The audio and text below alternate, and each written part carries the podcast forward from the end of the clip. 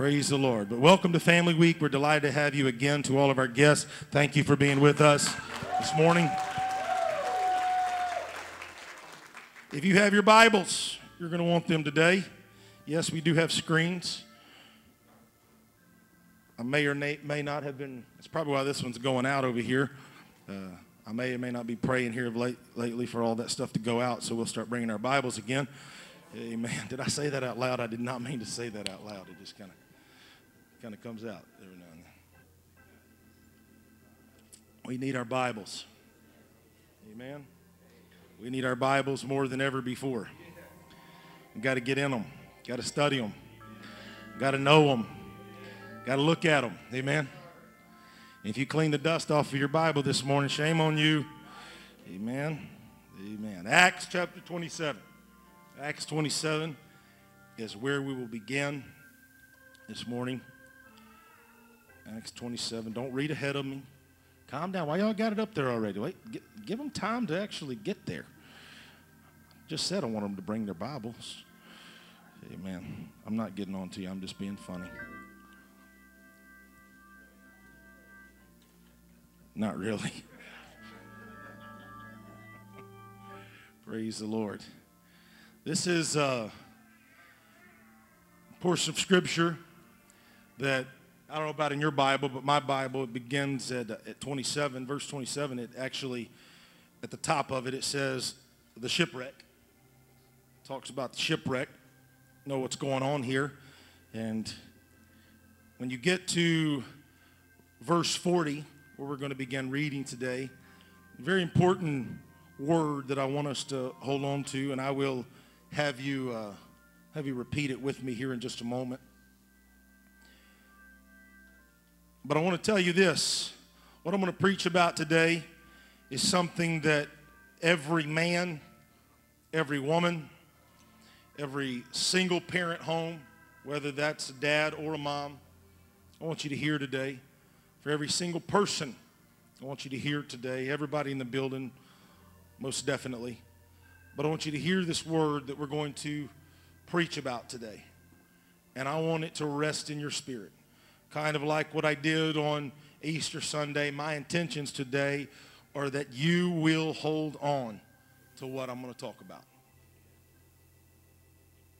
Acts 27 and verse 40, it says this, "And when they had taken up the anchors." Somebody say anchors. Look at your neighbor and say anchors. "And when they had taken up the anchors," listen to this portion right here, "they committed themselves unto the sea and loosed the rudder bands." "And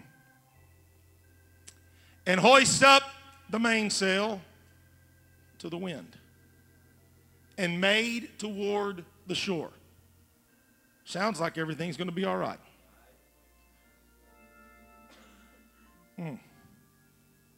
"And falling into a place where two seas met, they ran the ship aground." Not that bad. "And the forepart stuck fast, and remained unmovable. But the hinder part," listen to this, "was broken with the violence of the waves." This morning, I want to preach from this thought. The anchor holds. The anchor holds.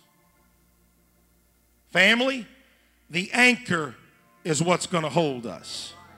The anchor is what's going to keep us. The anchor holds. Would you lift your hands all across the building? Lay your Bibles down if you'd like to, or you can raise them to the heavens as well. And I want us to lift our voices to him right now. Can we do that all across the building? Come on, church. Would you lift your voice? In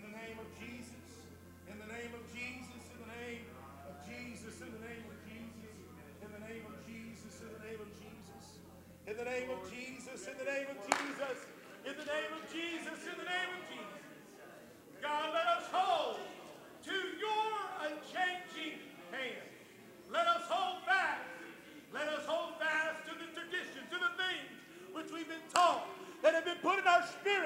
in our souls, O Lord. Let it be something that we do not easily turn away from.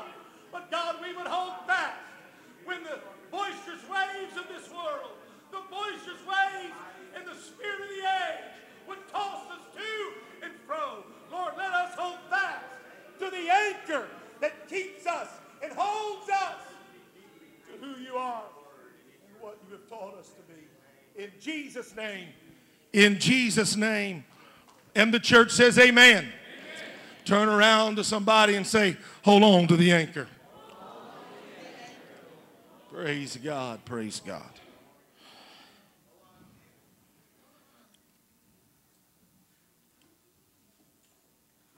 This morning, I have a Bible. And this book, I've only looked in it a few times. I've not read all of the underlines and all of the highlights and all of that. But in the passing of my grandmother, I wasn't lucky enough to get my grandfather's, but nonetheless, my grandmother, Ruth Gilbert, she was a praying woman. Who she was at the end of her life is not who she was. All kinds of things in the mind and things that hurt and pain and all that stuff that gets you and dementia and all that, that's not who she was. She was a praying woman. A praying woman that got into the Word. A praying woman that taught Bible studies. A praying woman that built churches with my grandfather. And this is her Bible. It's her Bible. This is one of her Bibles. I'm sure she had many. But I had the privilege and the honor of getting one of these.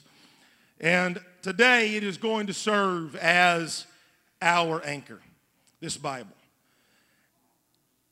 And I want you as the body of Christ to understand that you must have an anchor.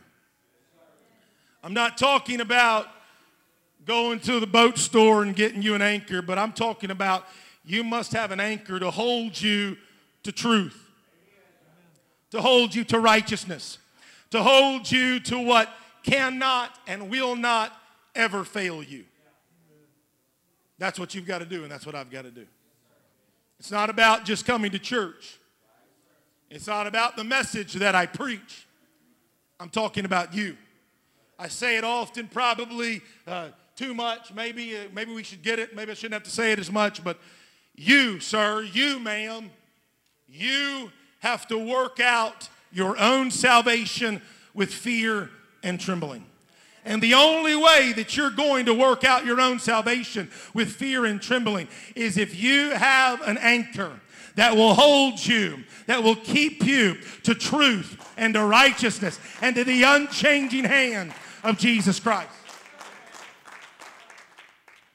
Turn your attention to not a story, but just some information, if you will.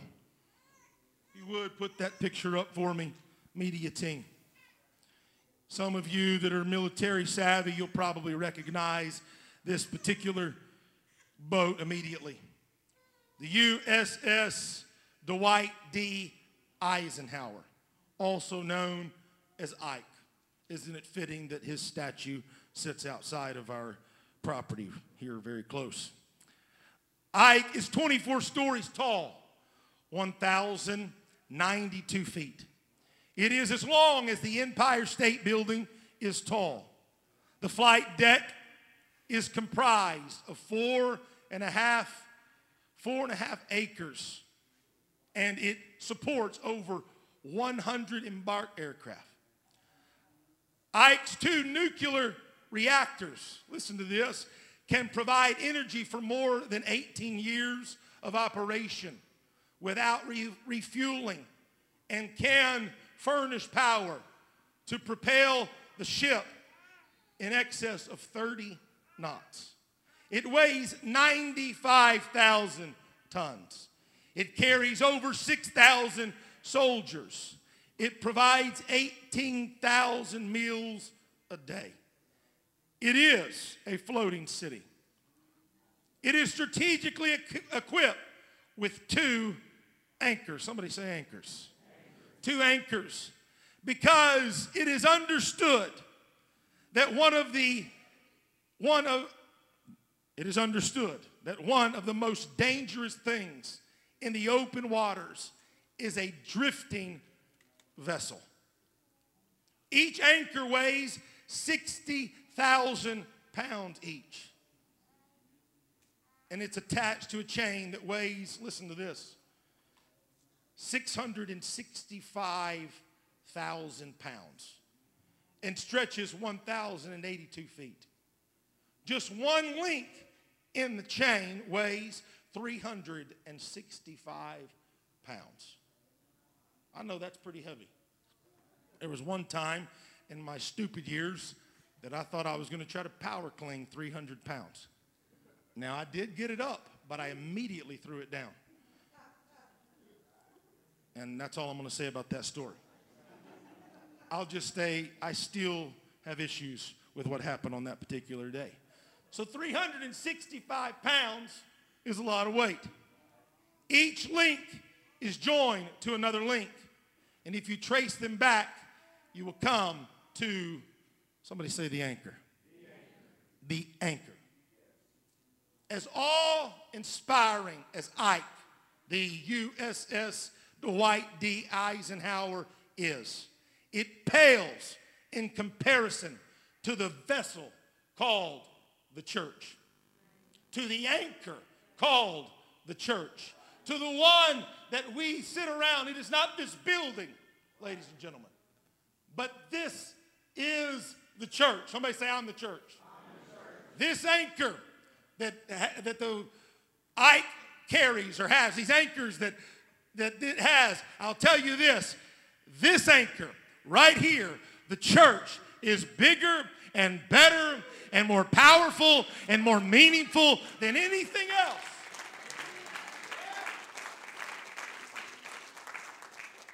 The mastermind behind the church, equipped with anchors. Every time that I or those that have gone before me get behind this, I know it's pretty from Australia, holy desk. We call it our holy desk. Every time I step behind this pulpit, every time I step behind the helm, if you will, I am trying my best, mom, dad, single mom, single dad, single person in the house, young adult that's in the house, I am trying my best to anchor us to the vessel. I am trying my best to make sure that we will not get wayward away from the vessel. Because the most dangerous thing is a spirit in the spiritual realm, is a spirit that is drifting, is a church that is drifting. This week we talk about this and we're okay with it. Next week we're not okay with it. This week it's okay to do this and next week it's not okay to do that. Ladies and gentlemen, we better stay on what the Bible calls the straight and narrow. We must follow the straight and narrow. We must make sure that we are pure and we are holy and we are righteous. And the only thing that can keep us on the straight and narrow, the only thing that will keep us from drifting, the only thing that will keep us from drifting is if we anchor ourselves. We anchor ourselves to what Jesus Christ calls his word. I like to call it this, and I've called it this for many, many years, the infallible word. We've got to anchor ourselves to the word. My grandmother and my grandfather, both sides, they anchored themselves, Brother Jordan, to this word.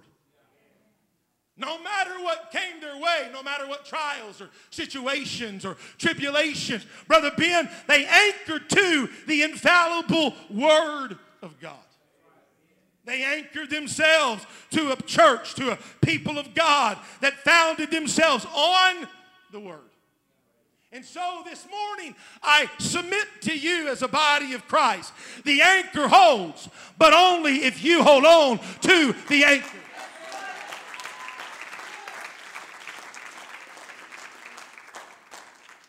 So so many times.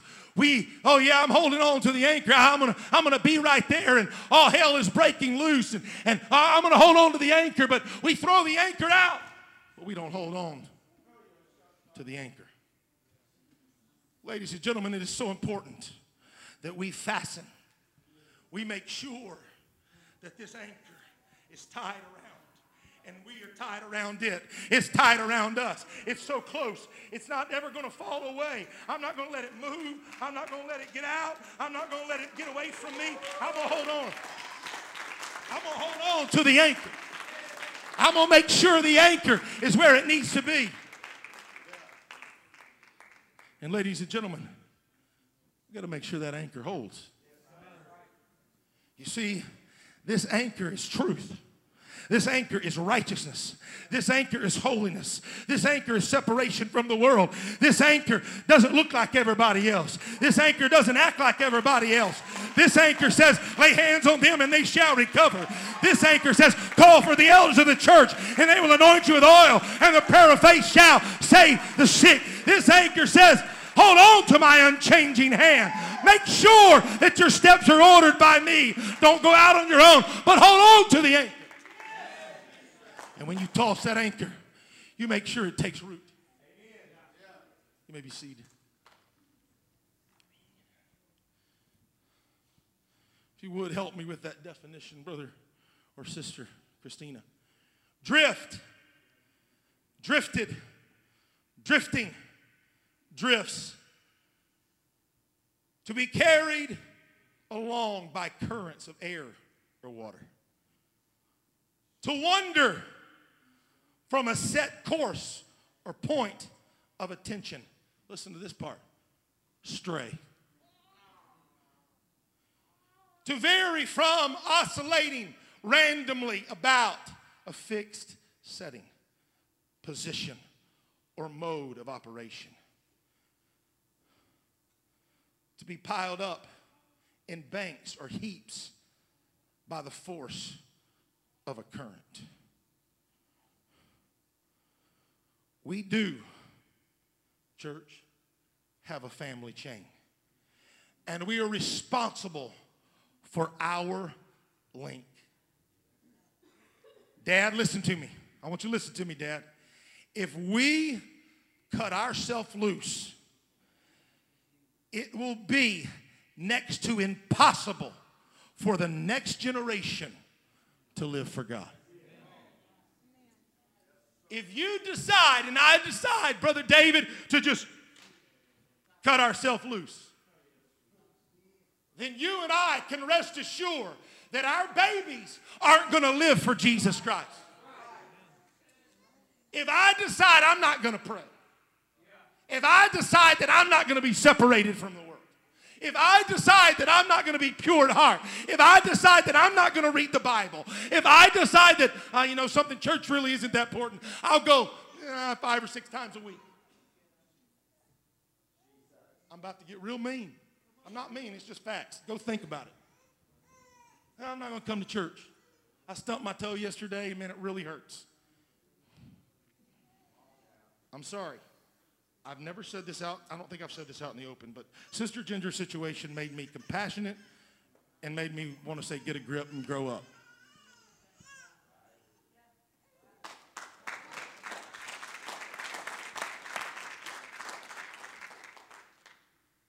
Because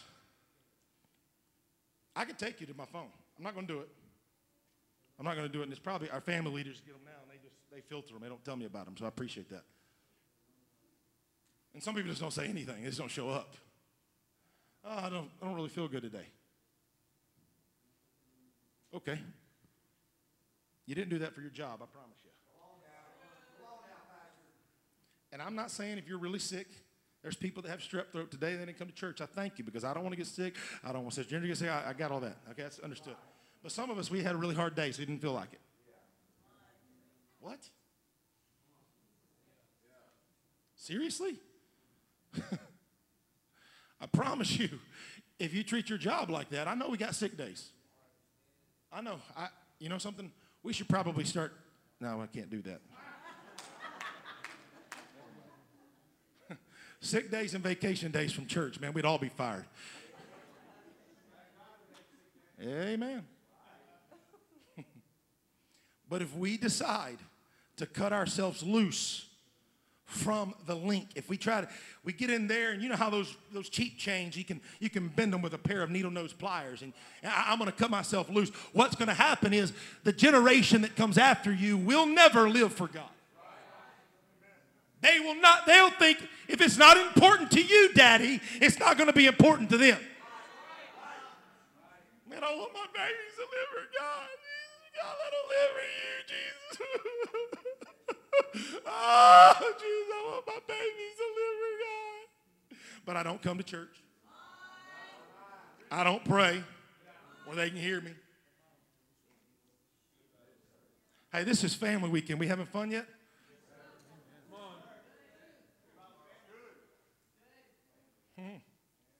Let me tell you about something about Satan.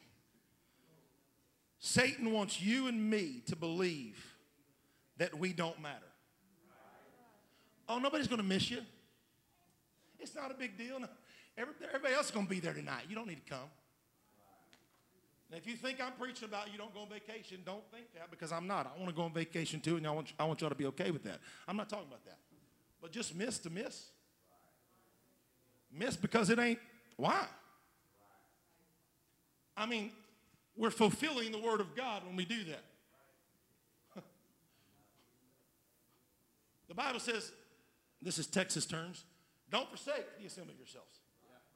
Because Jesus is coming back, and we're going to see that happen a lot more often. You know, it ain't a real big deal. My babies are coming. Mom's coming, and so it's not a big deal, so I'm not going to come. But my babies, they know that Mom's there, or vice versa. If it ain't important to you, it ain't going to be important to them. And you're falling into the trap. Somebody say, you're falling into the trap. You're falling into the trap of Satan. That Satan is saying, hey, you really don't matter. You're really not that important. So it doesn't matter if you go or not. Your choices do matter. I said your choices do matter. The adversary wants you to think that divorce doesn't matter. The adversary wants you to think that, hey, adultery really doesn't matter. The adversary wants you to think that your choices aren't really, it's not really important. The adversary wants you to think that everything doesn't matter, that pornography doesn't matter, what you watch doesn't matter. If you read the Bible, it really doesn't matter. You can if you want to, or you don't have to. It does matter. All of the above matters.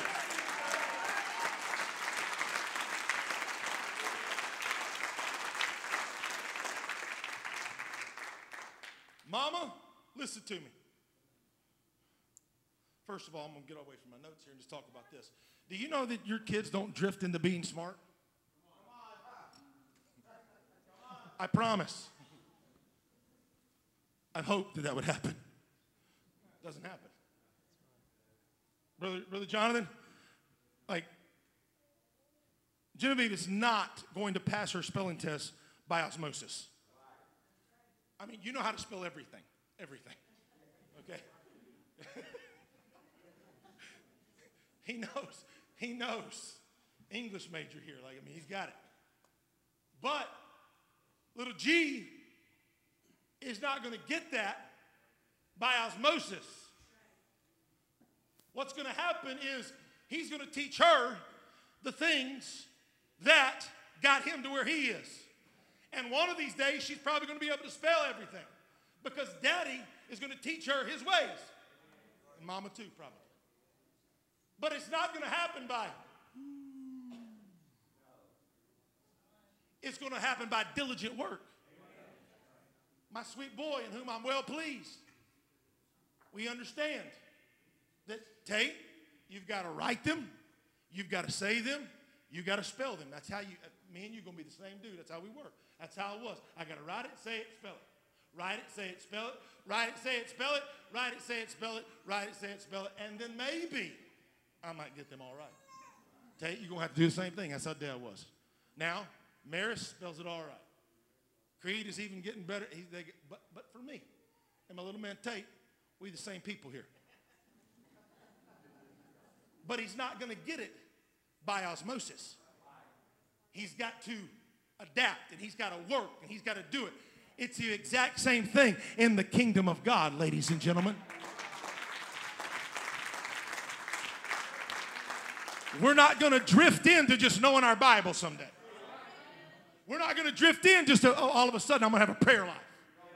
No, ladies and gentlemen, and I love my grandma, and I love my grandfather, both of them, and I'm thankful for them, but I'll tell you something, I love my daddy and my mama, but I'll tell you something, unless I anchor to what they taught, unless I decide to anchor to the truth, when the waves of this world start pulling and shaking me, if I'm not anchored, if I'm not anchored to the truth, if I'm not anchored to the righteousness that I learned, that I got a hold of, what's going to happen? I'm going to be tossed to and fro. The waves of this world are too strong if I don't get anchored. I can promise you this, if you get anchored, the anchor's going to hold. If you get anchored to truth for yourself, the anchor's going to hold. You may be seated.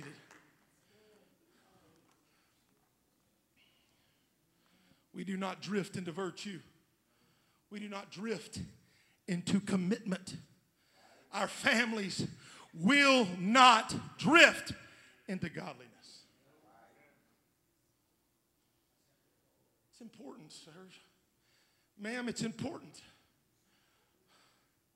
that we understand that. Somebody say godliness. Godliness. That is polar opposite of worldliness. Polar opposite of worldliness. If it looks like the world, if it acts like the world, if it smells like the world, and we have it in our home, we have it in our families, guess what? We're going to anchor to the world. You know, there's a scripture about that. We talked about it on Tuesday morning at men's prayer. A little leaven leaveneth the whole lump. Well, no, I can be anchored to the world, and I can also be anchored to the church. No, there's scripture for that too. A double-minded. What is he? He's unstable in all of his ways. That sounds like a perfect scenario for shipwreck. In my opinion, if you're unstable in all of your ways, guess what? You're going to be shipwrecked. It's just a matter of time. Man, you're preaching hard today, Pastor Darren. Let me just tell you, I'm getting it more and more as I get older. I wish I'd have got it when I was younger. I have friends that got it more than I did. But I'm getting it now. That the ways of this world, all of them, are for sure destruction. Hold on. Let me find a piece right here. The ones that are as big as that piece of rope right there. Can y'all see that?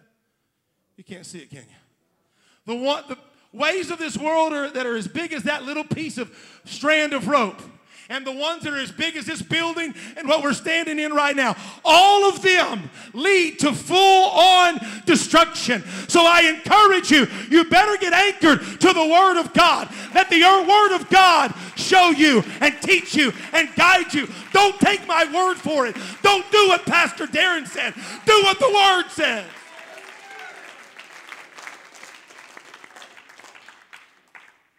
When our families have lost their anchor, it can quickly produce children who are insecure, spiritually desolate, and without a moral compass.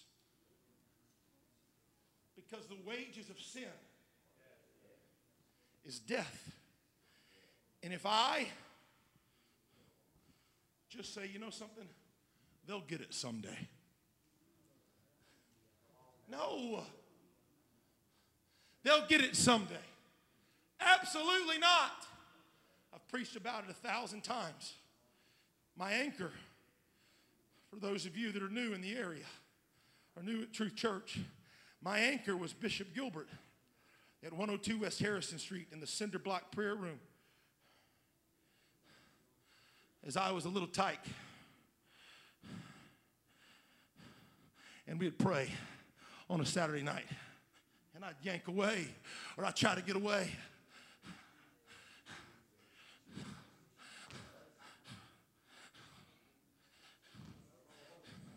And he would talk in other tongues as the Spirit of God gave him the utterance. And I didn't give a rip about, but I was just a little kid. And I was anchored to a daddy that prayed. I was anchored to a daddy that said, no, hear, O Israel, the Lord our God is one Lord. Hey, it's important that we come to prayer, son. We better get to prayer. You better learn how to pray. I don't care about prayer, daddy. I want to go sit by mommy. I want to do this. I want to do that. No, get into prayer. Pray. Be anchored into prayer. Get anchored into truth.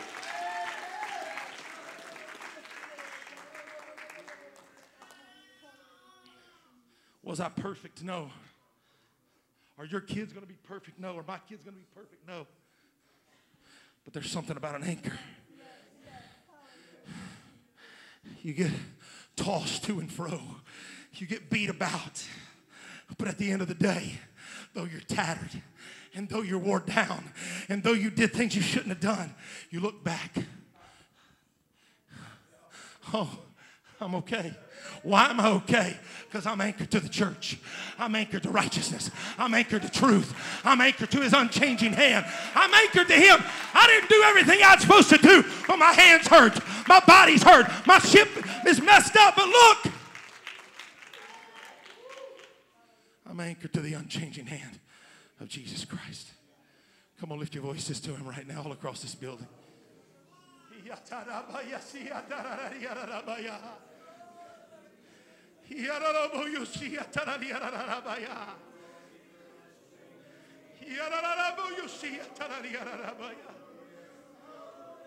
Come on, daddy. Come on, daddy. Who cares how much you know about the Bible? What do your babies know about the Bible? Who cares how much you pray? Do your babies pray?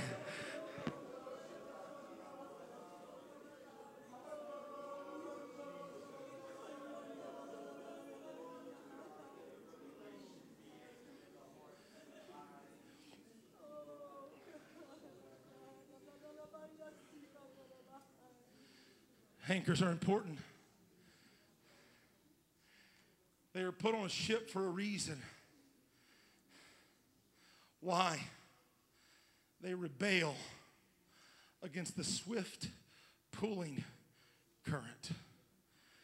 They hold the ship steady in the middle of a wind-tossed violent sea. They keep the ship from wandering and remain on course. They preserve the future of the passengers. It may determine life or death in the wake of a storm. That's what an anchor holds you to. Pastor Darren, you mean if life doesn't turn out how I want it, if I don't isolate myself and let go of the anchor and I just stay anchored, and I keep on coming to church when all hell's breaking loose and all problems persist and my kids are backsliding and I'm on fire for God but my wife's not on fire for God, or I'm on fire for God and my husband's not on fire for God. Do you mean that if I stay hold of it, if I keep it, you mean that when I get tossed to and fro by everything that's going on, do you mean that I'm going to be okay? That's exactly what I mean. Why? Just like in the natural. I'm going to read it again. Anchors are important. They are put on a ship for a reason. They rebel against the swift pulling currents. Let me put it to you this way. When you anchor to the church, when you anchor to the word, when the swift pulling currents of the age try to get your children and try to get your husband and try to get your wife, if you'll hold on to the anchor of the word of God, you may get tossed to and fro. All hell may break loose. You may lose some things off of the ship, if you will. But if you hold on, the Listen to what it says. They preserve the future of the passenger. It may determine life or death in the wake of a storm. Every single situation, Brother Beto, that I know of personally, every situation that I know of personally where all hell has broken loose and people have walked away and trial and tribulation and issue and problem and self-inflicted pain, Brother Beto, Brother Jonathan, every single one of those people, they've come back to the church.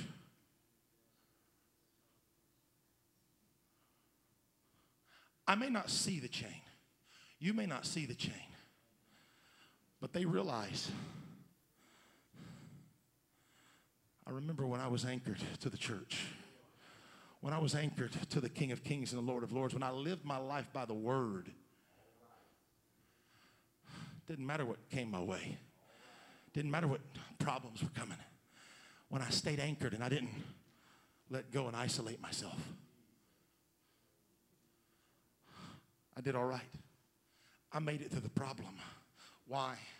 Because I was anchored to the church. And listen to me, mark my words. The anchor always holds when you anchor yourself to Jesus Christ. When you anchor to His Word. When you anchor to the church of the living God. It always, holds. And it just makes me think this. What if those individuals wouldn't have let go?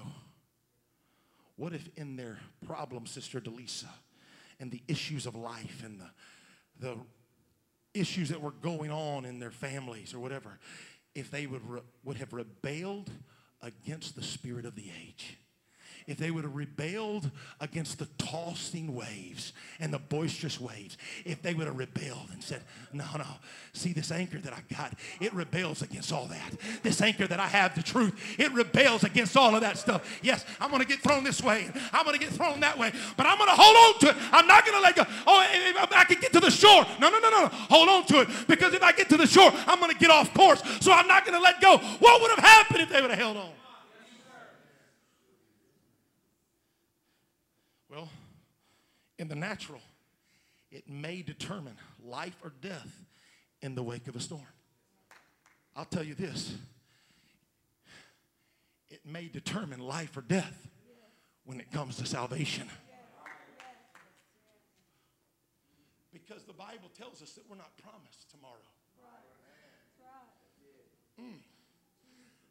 I'm not promised tomorrow. So if I was to throw in the towel in the middle of this turmoil and this treacherous waves and boisterous sea, if I was to throw in the towel or throw in the anchor,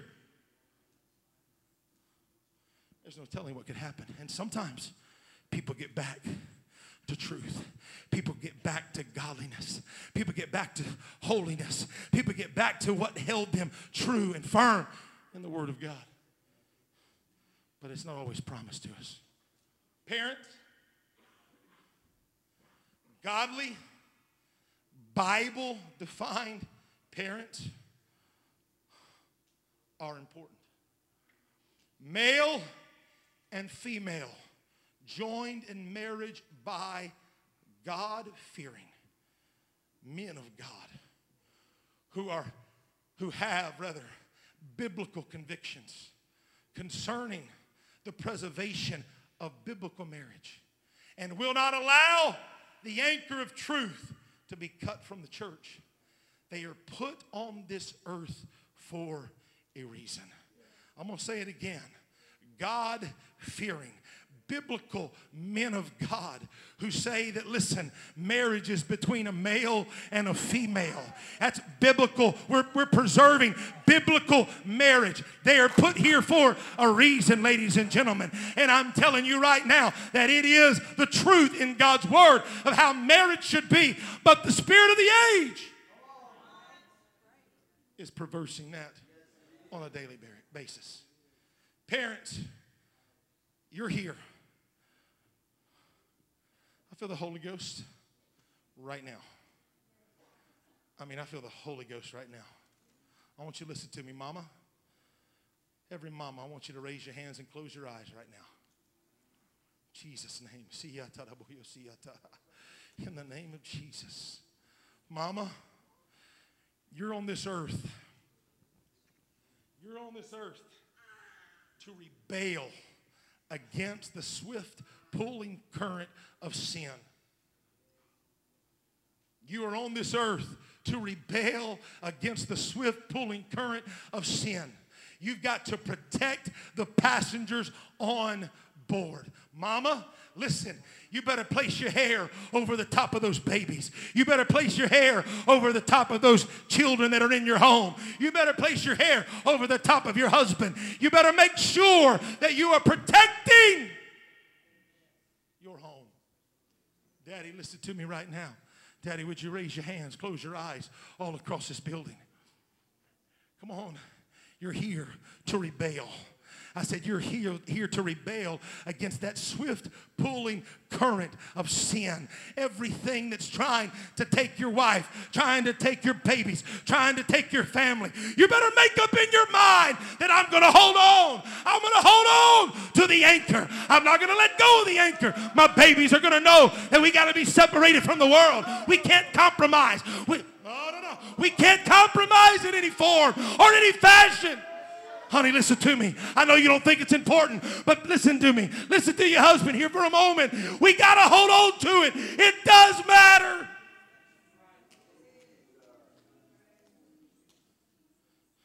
This anchor, it holds the ship steady. I can remember just a year ago now.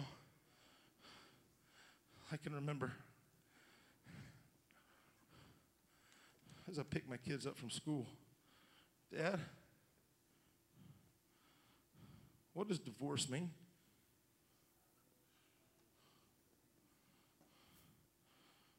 Why are you asking me that question? Well, so-and-so and so-and-so's mom and dad, they told us that they're getting a divorce.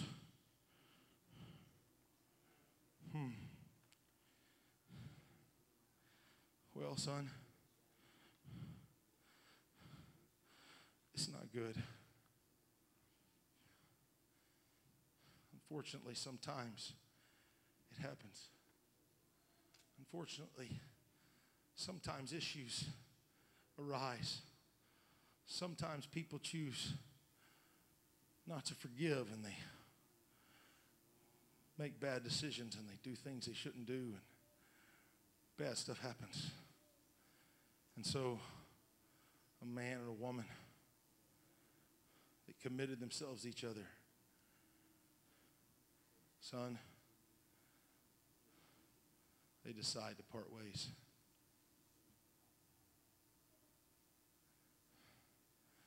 But buddy, that's not how it should be.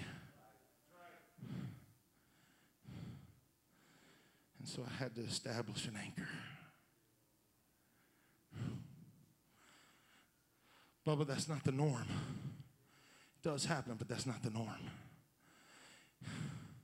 We got to hold on to the anchor. I understand that in this building right now, our congregation is made up of homes that are split family homes, and many of them, there was rightful biblical standard of divorce. Had a reason for it. That's what I'm trying to say. And it happened. I get that. But I hope we understand that's not the norm. And so what we got to do is we got to teach our children, real children that are our babies. And we got to teach children that are in the church, new converts, that no, it's not the norm. And so what you got to do is you got to hold on to that anchor. When things get right, when things get pure, when things get holy, when we're living how we should live and everything's right, let's get anchored. Let's get anchored to what it should be. No, baby, it's not how it should be. No, that's not what should have happened. But let's get anchored to what the Bible teaches. Let's get anchored to truth. We got to keep the family. We got to keep the family. We got to get away from everything that this world calls the norm. It's not normal for a man to marry a man. It's not normal for a woman to marry a woman. It's only normal from the Word of God for a man to marry a woman. It's only normal for there to be no divorce. It's only normal for none of the bad things to happen. That's what we got to anchor to. And so it happened. So issues in life and adultery and things came about, and all of those things happened. One makes a difference. One person deciding to be anchored makes a difference. Romans 5. Therefore, as by the offense of one, judgment came upon all men to condemnation. Even so, listen to this, by the righteousness of one, the free gift came upon all men unto justification of life. For as by one man's disobedience many were made sinners, so by the obedience of one, of one shall many be made righteous. One makes a difference, sir. Ma'am, one makes a difference. You can change the course. You can change the course of life.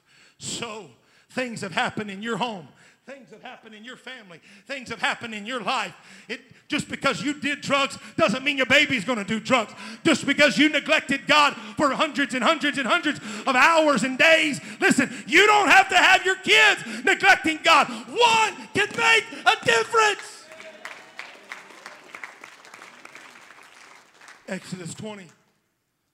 Thou shalt have no other gods before me. Thou shalt not make unto thee any graven images or any likeness or anything that is in heaven above or that is in earth beneath or that is in the water under the sea. Thou shalt not bow, listen to this, down thyself to them nor serve them. For I, the Lord thy God, am a jealous God. Visiting the iniquity of the fathers upon the children. Listen to this. Unto the third and fourth generation of them that hate me. And I love this. And showing mercy unto thousands of them that love me and keep my commandments. Concerning this scripture, like father, like son. There is generational power in the Father's object of worship. God is a jealous God, and he will have absolutely no rival.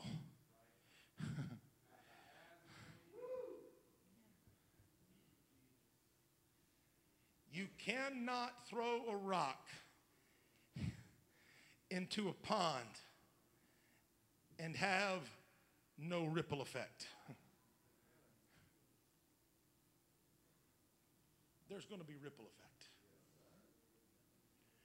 And neither can parents .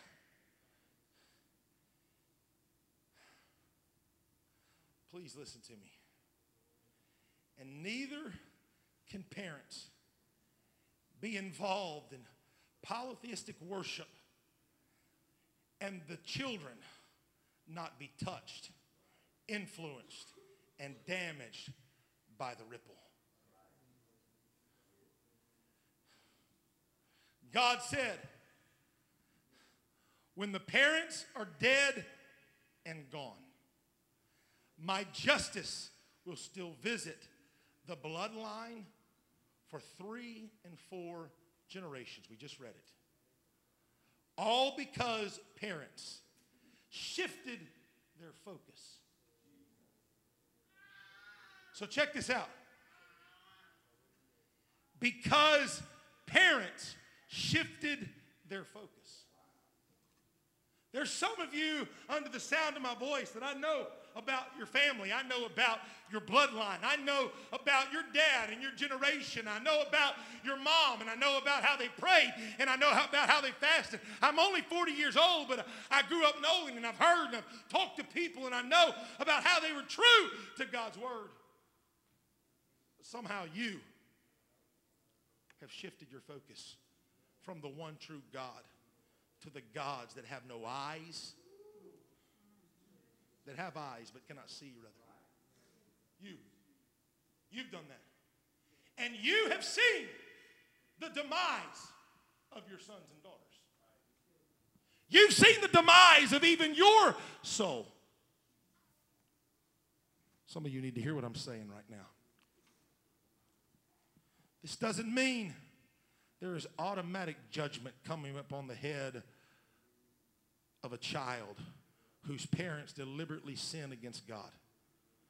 No one will be condemned by divine justice for a sin they did not commit. It is at that critical moment we call choice. We choose whether the church is important or not. We choose whether the word of God is important or not. We choose that whether we're just going to listen to Pastor Darren and let it go in one ear out the other, or we're going to say, you know something, I'm going to get into the word and I'm going to study it for myself. When you get into the word and study it for yourself, Brother Jordan, you're getting anchored. You're getting anchored to truth for yourself, and you're going to teach your babies. Listen, I know everybody else is doing it. I know everybody else wears this and does that and goes there and listens to this and watches that. But as for me and our house, we're going to serve the Lord.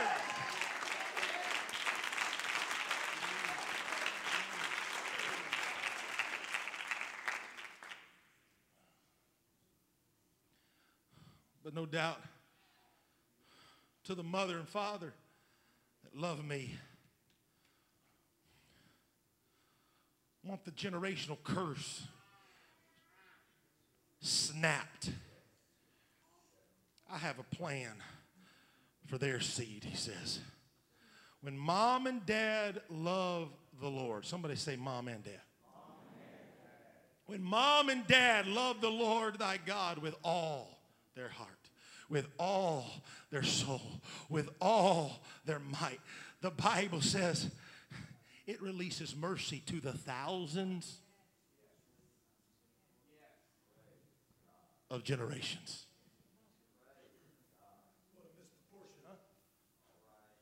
What a misproportion between the works of judgment and mercy.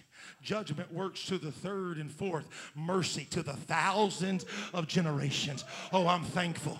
I am so thankful. Just because daddy did it doesn't mean that I'm going to live that way. Just because mama didn't love God doesn't mean I'm not going to love God. And I would to God, parents, that if you are not sold out, I would to God that your babies would get a hold of the anchor all by themselves and says, hey, you know, mama's nonchalant. Daddy's nonchalant. Mom and daddy don't really care if they go to church or not. I would to God that your babies would say, hear, O Israel, the Lord our God is one Lord. I'm going to hold on to the unchanging hand of Jesus Christ, even if my mom and daddy don't. Hallelujah. I'm hurrying. Musicians, if you'd come, let's give these people some hope.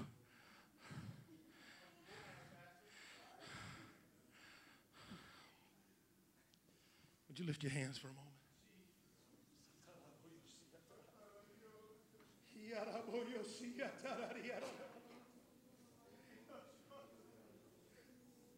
Come on, daddy. Come on, mama. Where's the conviction at? Where's the remorse at? You don't care if you miss church. You don't care if you don't pray. Oh, let's get to the PTO meetings. Let's get to the job every single day. Let's get all the food on the table. That's fine and dandy. But what about God? What about his commandments? What about his truth? What about his righteousness?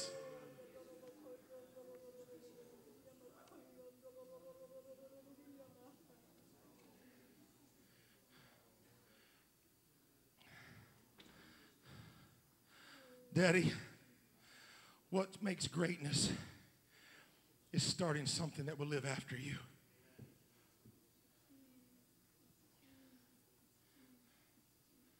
Daddy! So your dad didn't live for God.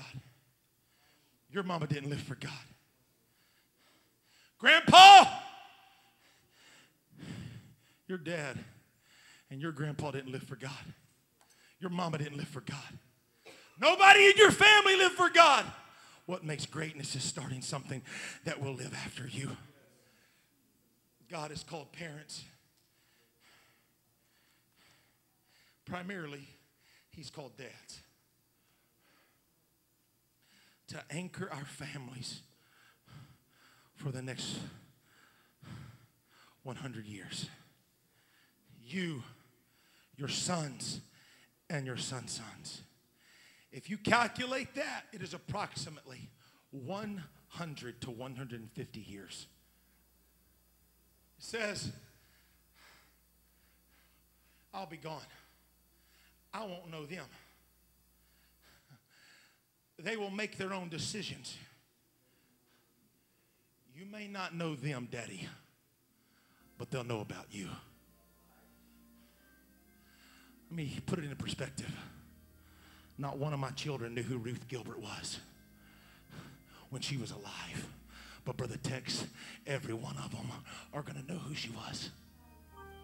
She didn't know one of my children, but every one of my children are going to know who James Gilbert was, and they're going to know who Ruth Gilbert was, and they're going to know who Warren Emberlin was. And they're going to know who my Grandma Emberlin was. Why? Because they got an anchor. And they taught my daddy to get an anchor. And they taught my mama to get an anchor. And I decided when I was rebellious and when there was everything going wrong and I was tossed to and fro and I had decisions to make, I got an anchor, Brother Jordan. And I said, I'm going to anchor. I don't know if the Lord's going to tarry. And I don't know if I'll live to see my grandbabies. But I can tell you this, I may not know them, but they're going to know that Darren James Gilbert, he was anchored. He was anchored not because Daddy was, and he was anchored not because Grandpa and Grandma and Grandma and Grandpa were anchored and Daddy and Mama were anchored, but because he decided to get anchored for himself. Stand to your feet. Media team, if you'd go with me on these scriptures.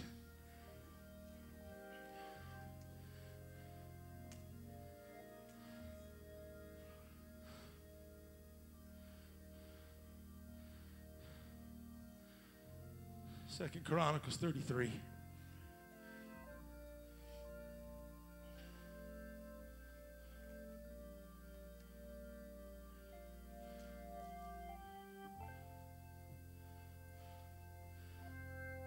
First portion or first verse of this passage, it says this. Manasseh was 12 years old when he began to reign. And he reigned 55 years in Jerusalem. And now just go with me.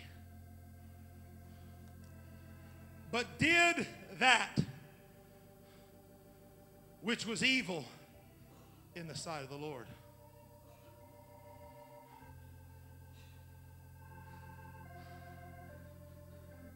Like unto the abominations of the heathen, whom the Lord had cast out before the children of Israel. For he built again the high places which Hezekiah his father had broken down.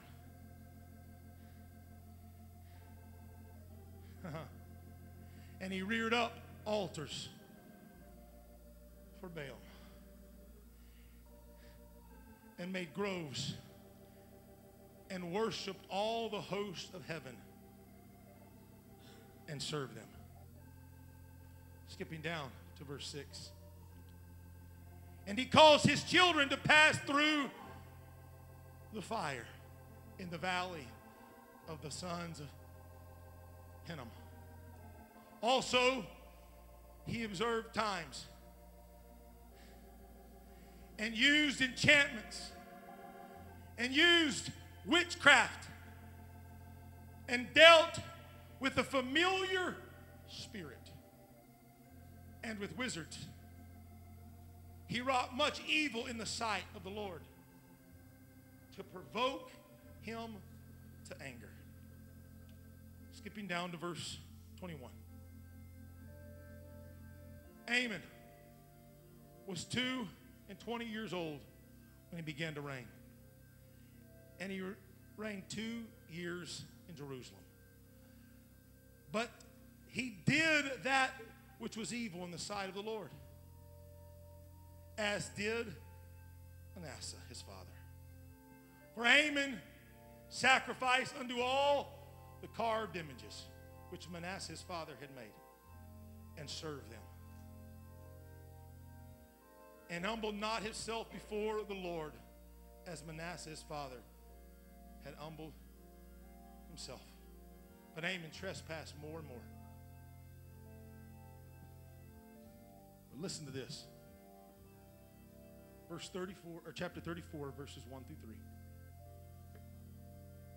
Josiah was 8 years old when he began to reign.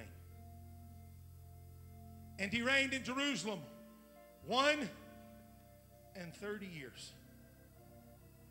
And he did that which was right. Somebody say right. If you're married right now and your wife is close by, I want you to grab her hand. If you're standing beside your children, I want you to grab their hand. And if you're by yourself, I want you to lift your hands to the heavens. And he did that which was right. Somebody say right.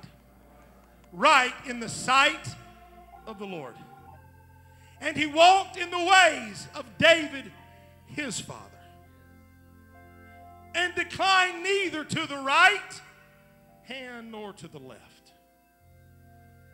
The spirit of the age wanted him to look to the right, wanted him to look to the left, but he said, I'm not giving mine to the right nor to the left. For in the 8th year of his reign, while he was yet young, listen to this, he began to seek after the God of David his father. And in the 12th year, he began to purge Judah and Jerusalem from the high places and the groves and the carved images and the molten images. Josiah put some anchors in the ground, and he influenced the nation. Mama, grandpa and grandma, single mama, single daddy, young adult, you may be the first one to do it, but put some anchors in the ground. Change some things. Make up in your mind that I'm going to be anchored. At 16 years of age, without a godly father or grandfather, he started seeking after the God of David. He purged his life from generational spirits. He anchored in the Word. Told you. Don't do it because Pastor Darren said so. You get anchored in the Word for yourself. You work out your own salvation with fear and trembling for yourself. He made a covenant with God. And I'm closing with this, and these altars are open.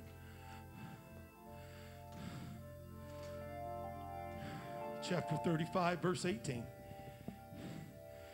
And there was no Passover.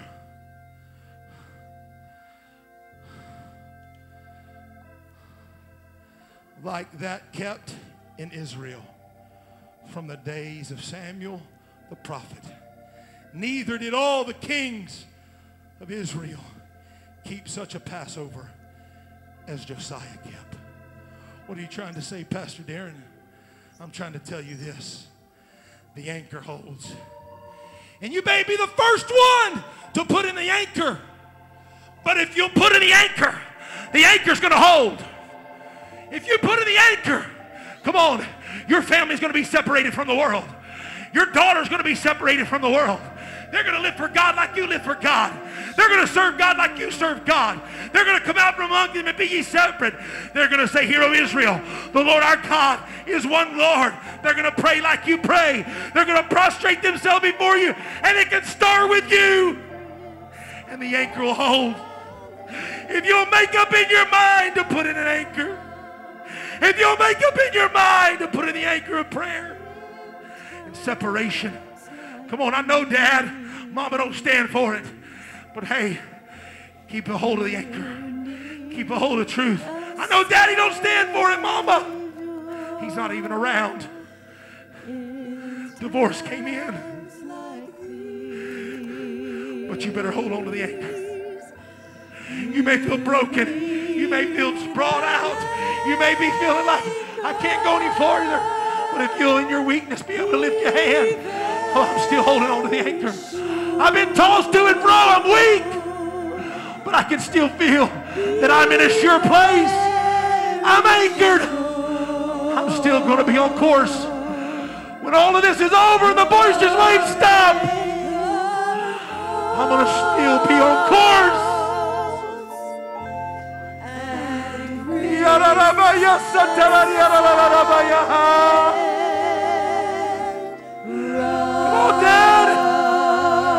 on, Mom, get a hold of the anchor. This rock is Jesus. The spirit of this age is mine for your home and your family. Yes, He's the one. But you better hold on to the anchor of God. You better hold on to the anchor of truth. Jesus. Don't get weary in your well-doing, for in due season you shall reap.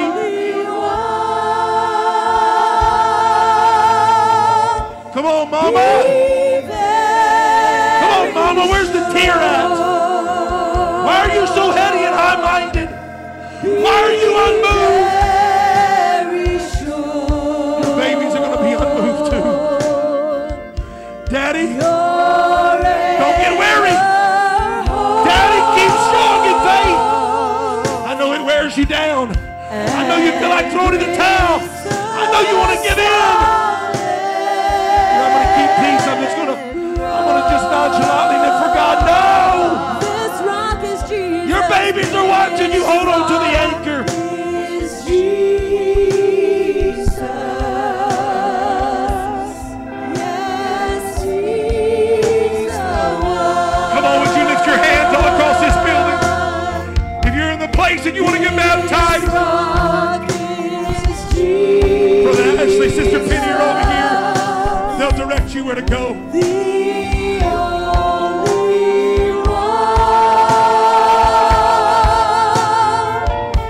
Come on, you can be what it takes.